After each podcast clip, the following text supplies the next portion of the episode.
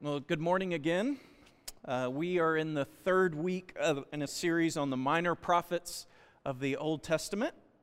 Jonah happens to be unique among this group because, for a couple of reasons. One, because here we have a full storyline, a coherent story, rather than just a, a compilation of prophecies, which that happens to be more the case with most of the other minor prophets.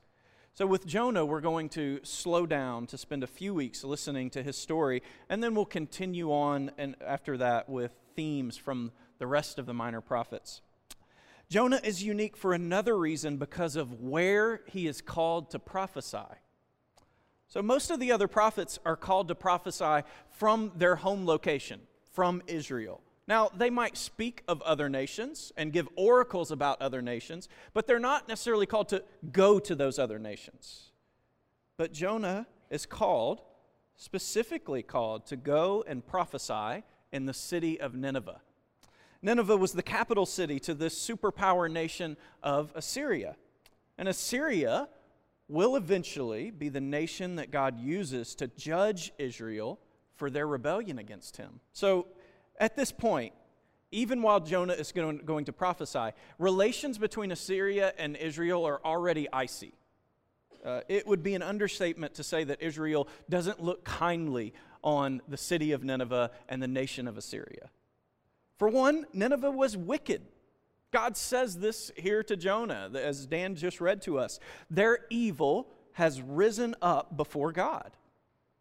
Another minor prophet, Nahum, says this later. He calls Nineveh the bloody city, full of lies and plunder, with no end to their prey.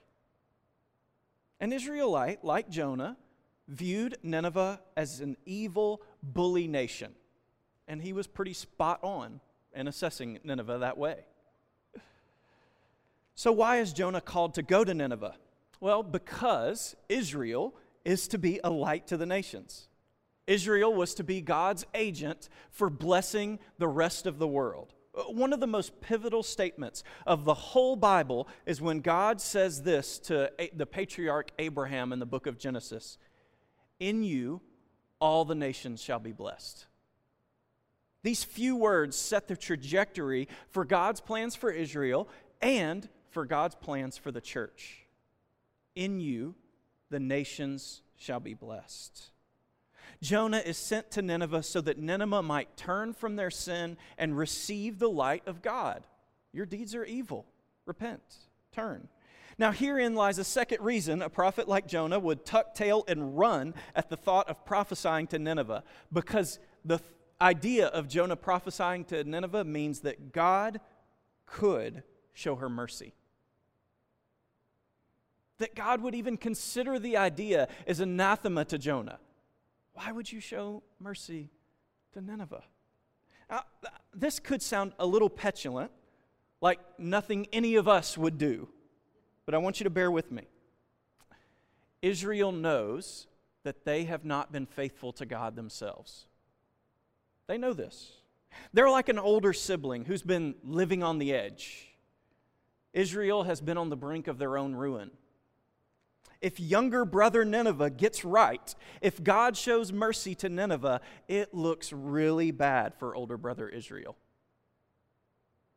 Jonah's running is an exercise in self preservation. It's an attempt to preserve Israel's dignity over against Nineveh's lack of dignity. We all do this type of thing in smaller scale ways. We use others' guilt as a way of propping ourselves up a little bit making ourselves feel just a little bit better. But if we discover that God is forgiving another's guilt or that He wants to forgive them, we, we sort of lose a leg to stand on. We can't prop ourselves up as much anymore.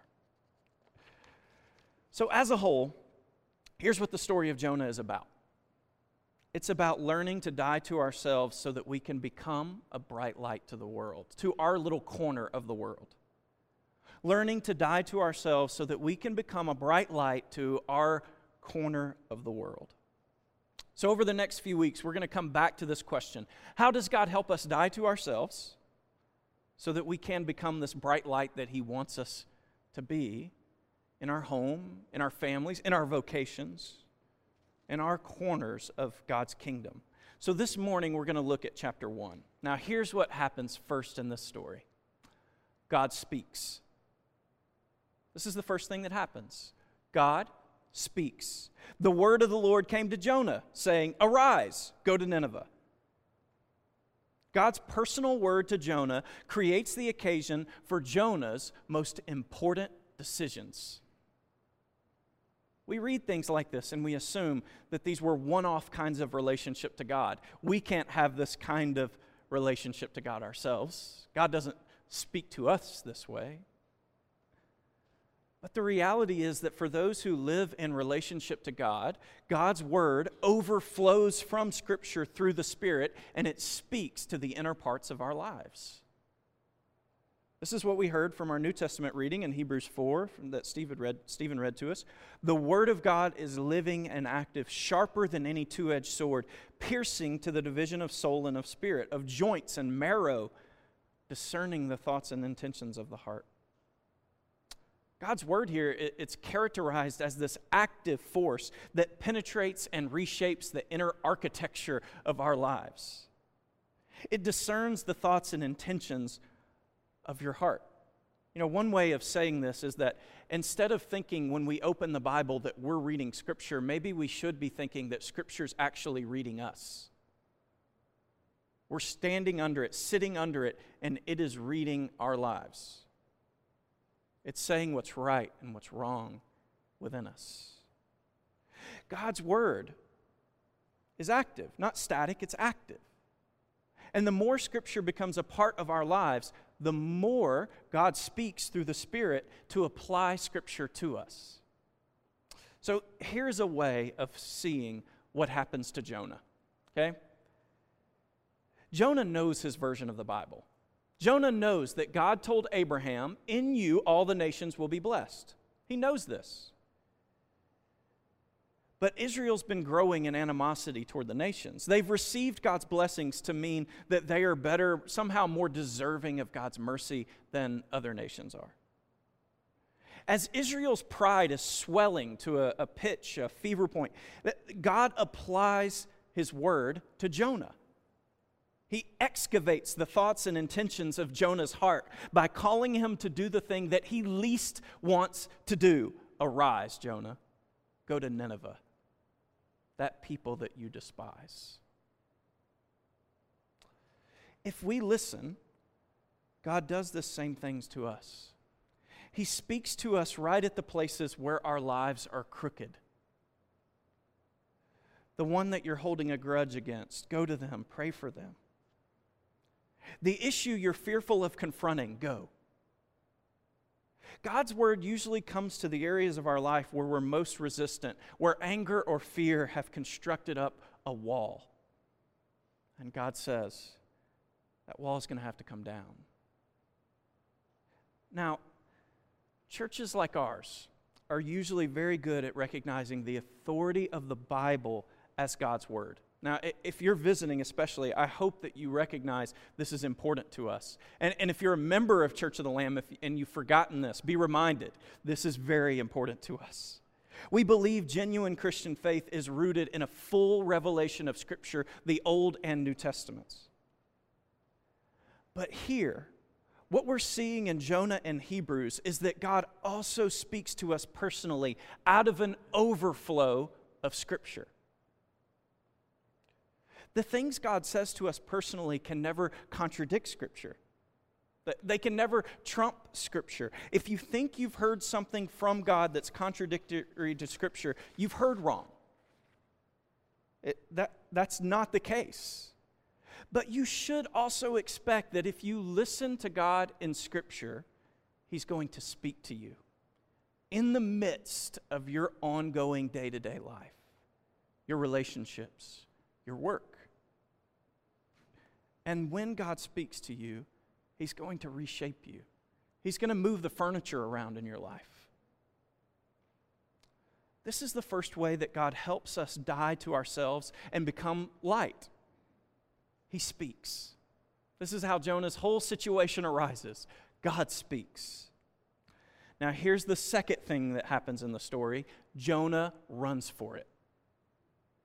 God speaks, Jonah runs for it. Specifically, we're told that Jonah wishes to flee from the presence of the Lord. If you have your Bible open to Jonah and you like to underline in it, I do recommend underlining verse 3. This is an important verse in the whole story.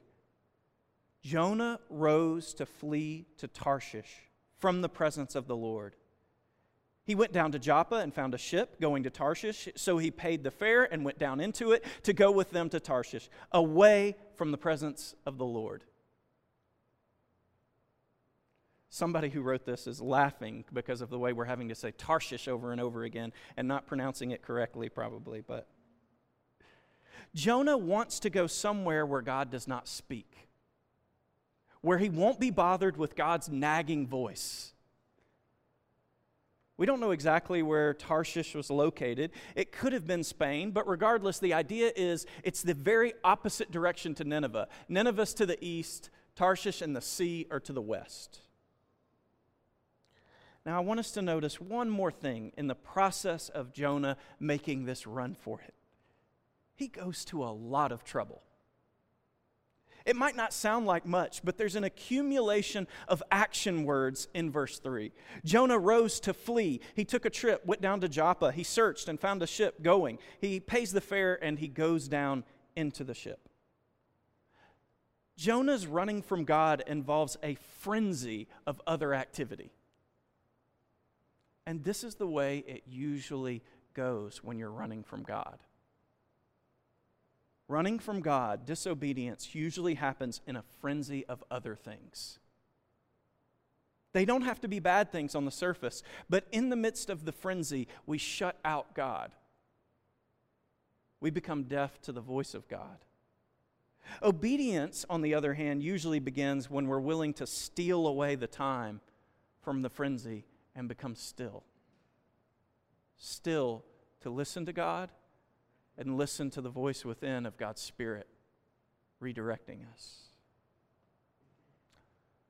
So, the first part of this story is that God speaks. The second part of the story is that Jonah runs. The third part of the story is that rebellion is exposed. Rebellion is exposed. What Jonah does is foolish in every single direction. It is illogical. First of all, Jonah knows he cannot really escape from God. So, the words that are used here, that Jonah wishes to flee from the presence of the Lord, these are the same words that are used in another passage of Scripture, Psalm 139, where the psalmist asks this Where shall I go from your spirit, or where shall I flee from your presence? The answer to the question is absolutely nowhere. There's nowhere you can go that you can escape from the presence of the Lord. If I go to Sheol, you are there. If I go to the heavens, you're there. Anywhere I go, you're there. Jonah knew this. Now, also, when the sailors ask Jonah who he is, he tells them that he serves the God of the sea, the God who made the heavens and the earth and the sea why would he try to flee by the sea if he serves the God who is Lord of the sea? Why would you do this? The only answer is it's illogical. Jonah knows all this. This is part of the point. Much of our running from God as human beings makes little to no sense, especially in the long run. The trouble is believing this in the short run that it's going to make no sense. Now, from the moment that Jonah heads to Tarshish, his life literally begins to go downhill. So, if you, if you read the passage carefully, we're told that Jonah goes down to Joppa on the coast. He goes down into the ship. The storm starts raging on the sea. Jonah's sleeping below in the hold of the ship. So, to calm the sea, the sailors throw him down into the sea and he sinks down, down, down. Jonah's life literally goes downhill from the time he starts to flee from God, when he refuses to be a light to Nineveh. His lowest point, though, is when the sailors ask him what they should do. You know, here's the strange part. The people, the only people being ethical in this situation, it's not the Israelite who says he follows God. It's uh, these Gentile sailors. Jonah had told them already, throw me into the sea. That's the only way you're going to stop this thing. But they don't want to be guilty of murder. So they try their hand at everything they can to get things to settle down. Pray to your God. Maybe he'll listen. Jonah says, No, you're going to have to throw me overboard. You know who has not prayed yet in this situation? Jonah. To pray would have required Jonah to admit defeat before God. Okay, God, you win. It would have required him to die to himself. But instead, Jonah tells him again, Throw me over. Do you see what's happened here? Jonah would l- rather literally die than spiritually die. He would rather literally die than have to die to himself and do what God has asked him to do. And this too is the nature of rebellion, of running from God. Death appears as the last possible escape. People have said that there are worse things than death. And sometimes dying to aspects of yourself looks like one of these. It feels worse than just dying and having it over with. Now, here's the fourth and the final part of this first scene of Jonah God redeems death. God redeems death. Jonah, determined to die, has the sailors throw him into the sea. Now, we hear what happens to Jonah, but we also hear what happens to the sailors. They're converted.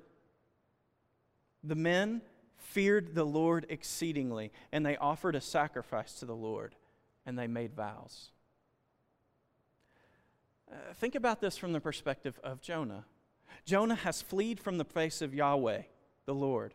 He doesn't want to be a prophet anymore. You see what Jonah wants to do? He wants to forsake his vocation. Surely there's something better here. But it's harder to stop being a prophet than Jonah realizes. In the midst of his descent and his flight, he converts a shipload of Gentile sailors. Against his own will, Jonah becomes a light in spite of himself. He becomes a light to, his, to the Gentiles, even as the Gentiles think they're killing him. So Jonah functions as a prophet even while he's trying to run away from it. So, going back to our question that's going to be over this series on Jonah how does God help us die to ourselves and become a light? How does He help us? At the heart of our deepest and our darkest attempts to run from God, God is still there. This is how God helps us. He's still there. He's seeking, even at those deepest and darkest points, to bring us back from our resistance to Him, to draw us back. And His presence with us at these points is as one, it is as one who has willingly laid down his life. You see, Jonah is so close to being like Jesus, and at the same time, he is so different. He asks to be thrown into the sea and killed for the sake of the sailors, but Jonah has no hope of regaining his life. In fact, that's the last thing that Jonah would want is to get his life back. Because that means he still has to do the thing that he doesn't want to do. Jesus, on the other hand, lays down his life for us so that we can learn, so that we can learn to willingly lay down our lives with the hope that we're going to receive it back more full than we had it before. That we will receive it back more full than we had it before we laid it down. How does God help us to die to ourselves and become a light? Well, first, He speaks. His word overflows into our lives and is applied to the inner parts of our lives. And then, following our tucking tail and running, if we do like Jonah did, and the foolishness of our running being exposed to us, God in His mercy brings redemption. Despite the way that we can make a mess of things around us, we cannot completely escape God, no matter how much we want to. And this is a good thing. Because in His mercy, God can bring redemption into our mess. If He could do this with Jonah, surely He can do it with us. And He will do this with us. It's in the name of the Father, the Son, and the Holy Spirit. Amen.